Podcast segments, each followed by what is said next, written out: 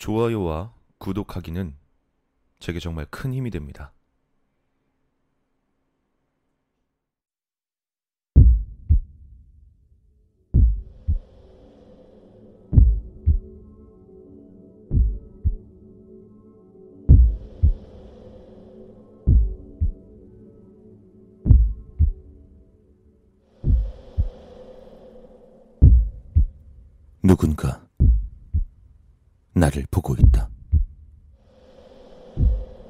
의식하지 않으면 도저히 알 수 없을 만큼 미세한 그것이 어느새 노골적으로 몸 전체를 훑고 지나간다.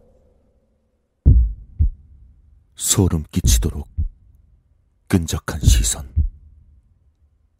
벌레가 기어다니는 것 같은 느낌에 수치심과 혐오감이 솟아오른다. 날 훔쳐보는 이를 찾아 주위를 살펴도 주변엔 아무도 없었다. 어쩌면 당연한 이야기일지도 모른다. 이 내평 남짓되는 어두운 공간에서 날 훔쳐볼 수 있는 존재는 아무도 없을 테니까.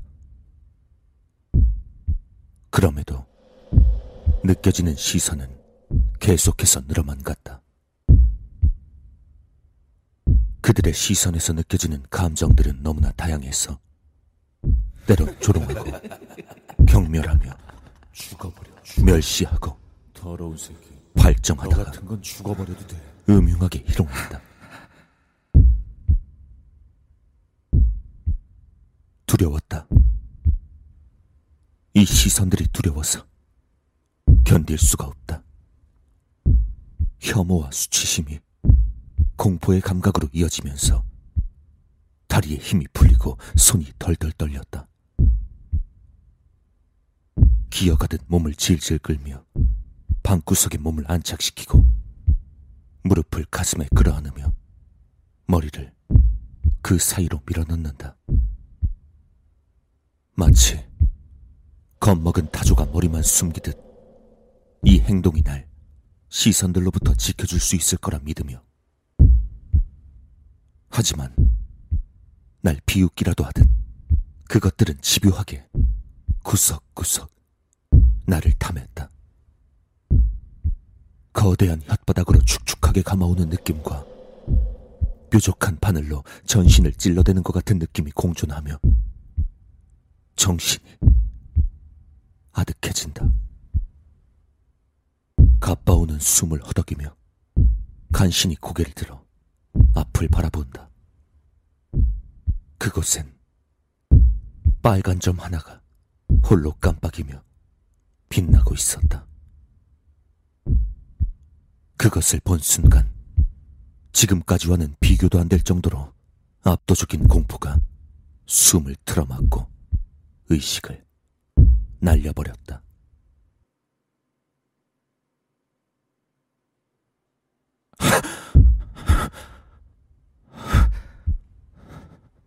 거친 숨을 몰아쉬며 눈을 떴을 땐 이미 아침이었다. 그저 악몽으로 치부했던 꿈이 두 달째 반복되고 있다. 그리고 이 두 달의 시간은 날 아무것도 할 수 없는 사람으로 만들어버렸다. 누군가가 날 바라보는 것만으로 두려움을 느끼게 되면서 그 누구와도 관계를 유지할 수 없게 되었던 것이다. 밖으로 나가는 것도 힘들어졌다. 사람이 많은 곳에 가는 것만으로도 감당하기 힘든 시선이 느껴지며 정신이 아득해졌다. 이 문제들은 당연히 내 직장 생활에도 영향을 미쳤고, 결근 5일 만에 해고 통보가 전해졌다. 시선에 대한 공포는 내 삶의 전반을 조금씩 파먹어가고 있었다. 아직 다 가시지 않은 공포에 몸을 떨던 난 오늘이야말로 병원에 가서 진료를 받기로 다짐했다. 화장대에 앉아 거울을 본다. 몇 달이나 햇빛을 보지 못한 듯 창백한 피부엔 생기가 느껴지지 않았다. 기초 화장을 하고 색조를 넣어 생기를 불어넣는다. 외출 준비를 마치고 용기를 내어 집 밖을 나섰다.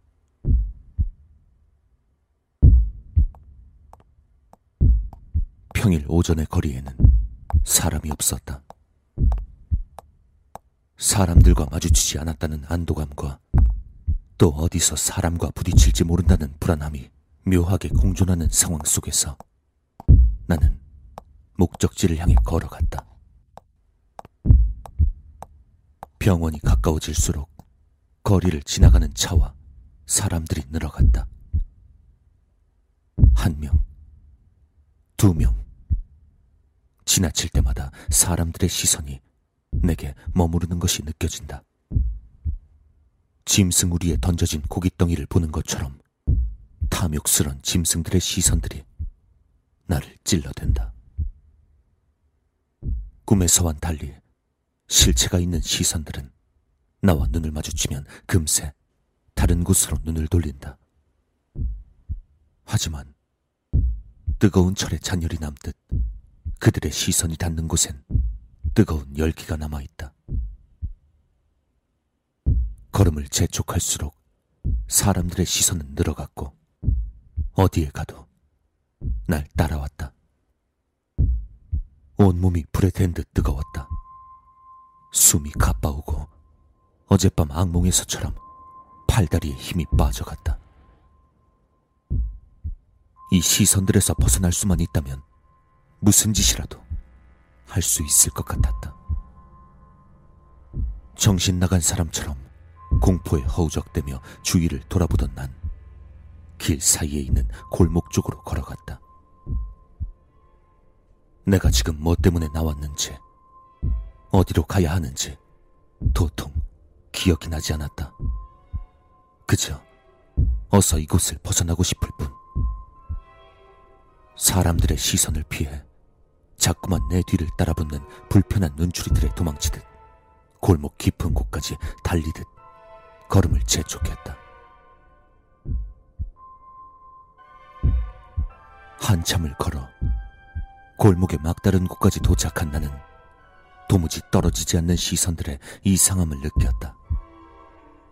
이곳엔 분명히 아무도 없는데 여전히 시선이 느껴졌던 것이다.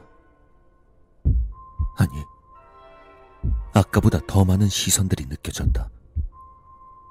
난 어디에 있든 이런 것들에 고통받아야 하는 것일까? 자꾸만 가빠지는 호흡이 혼미한 정신을 갉아먹는 것 같았다.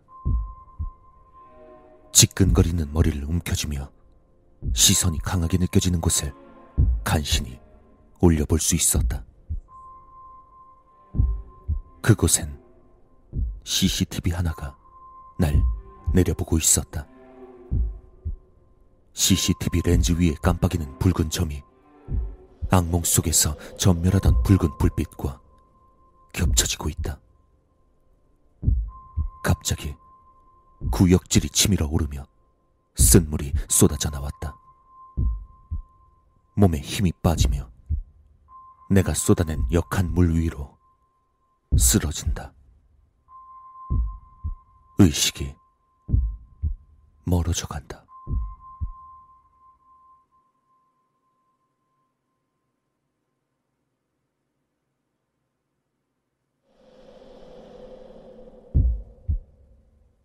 눈을 뜨자 나는 꿈속의 검은 방에 있었다.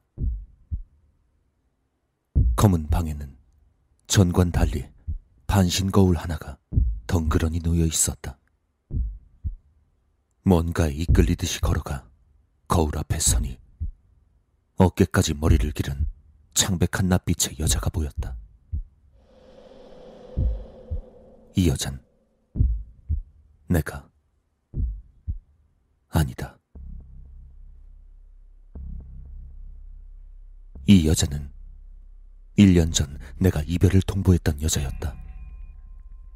선천적으로 말을 할 수 없는 사람이었지만 나를 사랑해 주었고 내가 원하는 모든 것들을 들어주려고 했던 여자. 그래서 내가 원하는 모든 그릇된 성벽들까지 모두 받아주던 여자. 더 이상 그런 그녀에게 매력을 느끼지 못한 난 그녀에게 이별을 통보했고 소소한 돈벌이 삼아 그녀와의 관계의 기록들을 인터넷 공유 사이트에 올려버렸다. 내 행위로 그녀의 삶이 나락으로 떨어질지도 모른다는 자각은 있었으나 개의치 않았다. 그녀는 내 모든 것들을 이해해주는 사람이었으니까. 그래도 괜찮다고 생각했었다. 적어도 지금까지는 거울 속의 그녀는 내가 한 번도 본 적 없는 증오에 가득 찬 눈빛으로 나를 노려보고 있었다. 그녀는 묻고 있었다. 왜 그랬냐고. 무엇 때문에 날 그렇게 가혹한 상황에 몰아넣었냐고. 두 달간의 가혹했던 환경들이 그녀의 시선에 담긴 의미를 파악하게 해주었다. 찐득한 증오와 원망들이 전해지며 금방이라도 정신을 잃을 것 같았지만 그런 느낌과는 달리 의식은 더욱 또렷해지고 감각은 예민해졌다. 그리고 그녀의 한 맺힌 말들이 내 입을 통해 내 목소리를 통해 터져나왔다. 내가 내가 널 사랑한다는 이유로 남긴 내 모습들이 수백 수천 명의 눈에 담겨졌어. 어디에 가든 내가 뭘 하든 그 시선들이 느껴졌어. 심지어 너무 무서워서 집에 혼자 숨어 있을 때에도 날 더럽게 천박하게 여기는 그 시선들이 그들이 그렇게 보지 않아도 내가 그렇게 느끼고 있어. 누구든 날 건들 수 있다고 쉬운 사람이라고 말하는 속삭임이 들려. 난, 난 그런 사람이 아닌데. 네가, 네가 날 이렇게 만들었어. 그런 사람으로 만들었다고. 이 세상의 모든 것들을 그렇게 느낄 수밖에 없는 그런 사람으로 네가 만들었다고.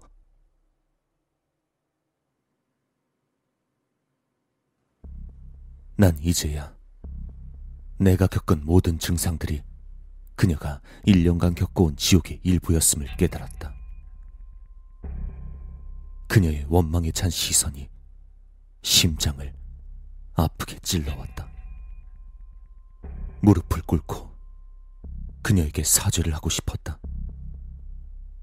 가능하다면 목숨이라도 내놓고 싶었다. 하지만 내 몸은 딱딱하게 굳어 내 말을 듣지 않았다. 하지 마. 넌 무릎 꿇을 필요도 사죄할 것도 없어. 그냥 평생 아무것도 하지 말고 그 시선 속에서 고통받다가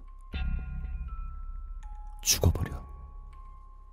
그녀는 그것을 끝으로 거울 속에서 사라졌다. 그녀가 사라진 거울에 비춰지는 것은 마구잡이로 덧칠된 화장이 끔찍한 한 남자였다. 그리고 다시 눈을 떴을 때 나는 정신을 잃었던 골목에 쓰러져 있었다. 여전히 아무도 없는 골목에서 나는 전보다 더 노골적인 시선에 몸을 떨었다. 그곳엔 그들이 있었다. 더러운 새끼 죽어버려. 나는 그들을 보며 그녀의 마지막 시선을 떠올렸다. 평생 동안 고통받다 죽어버려. 이제 난 혼자 있을 때도 사람들의 시선에 고통받을 때와 다를 게 없게 되었다. 이 세상 어디에도 나를 위한 도피처는 없었다. 나는 그녀가 원했던 것처럼 수많은 시선 속에서 고통받게 될 것이다. 숨이 끊어지는 그 순간까지 나는 그들의 비웃음 섞인 곡성에 몸을 맡기며 도저히 익숙해질 수 없는 공포에 몸을 떨었다.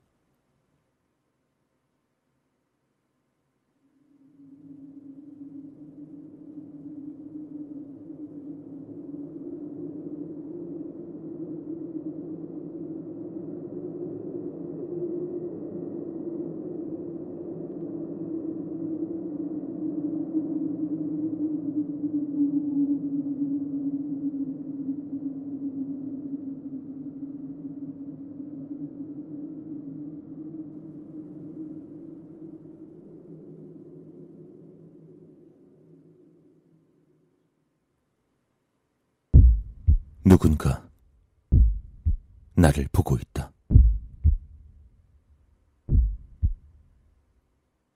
그대로 고통 속에 살다.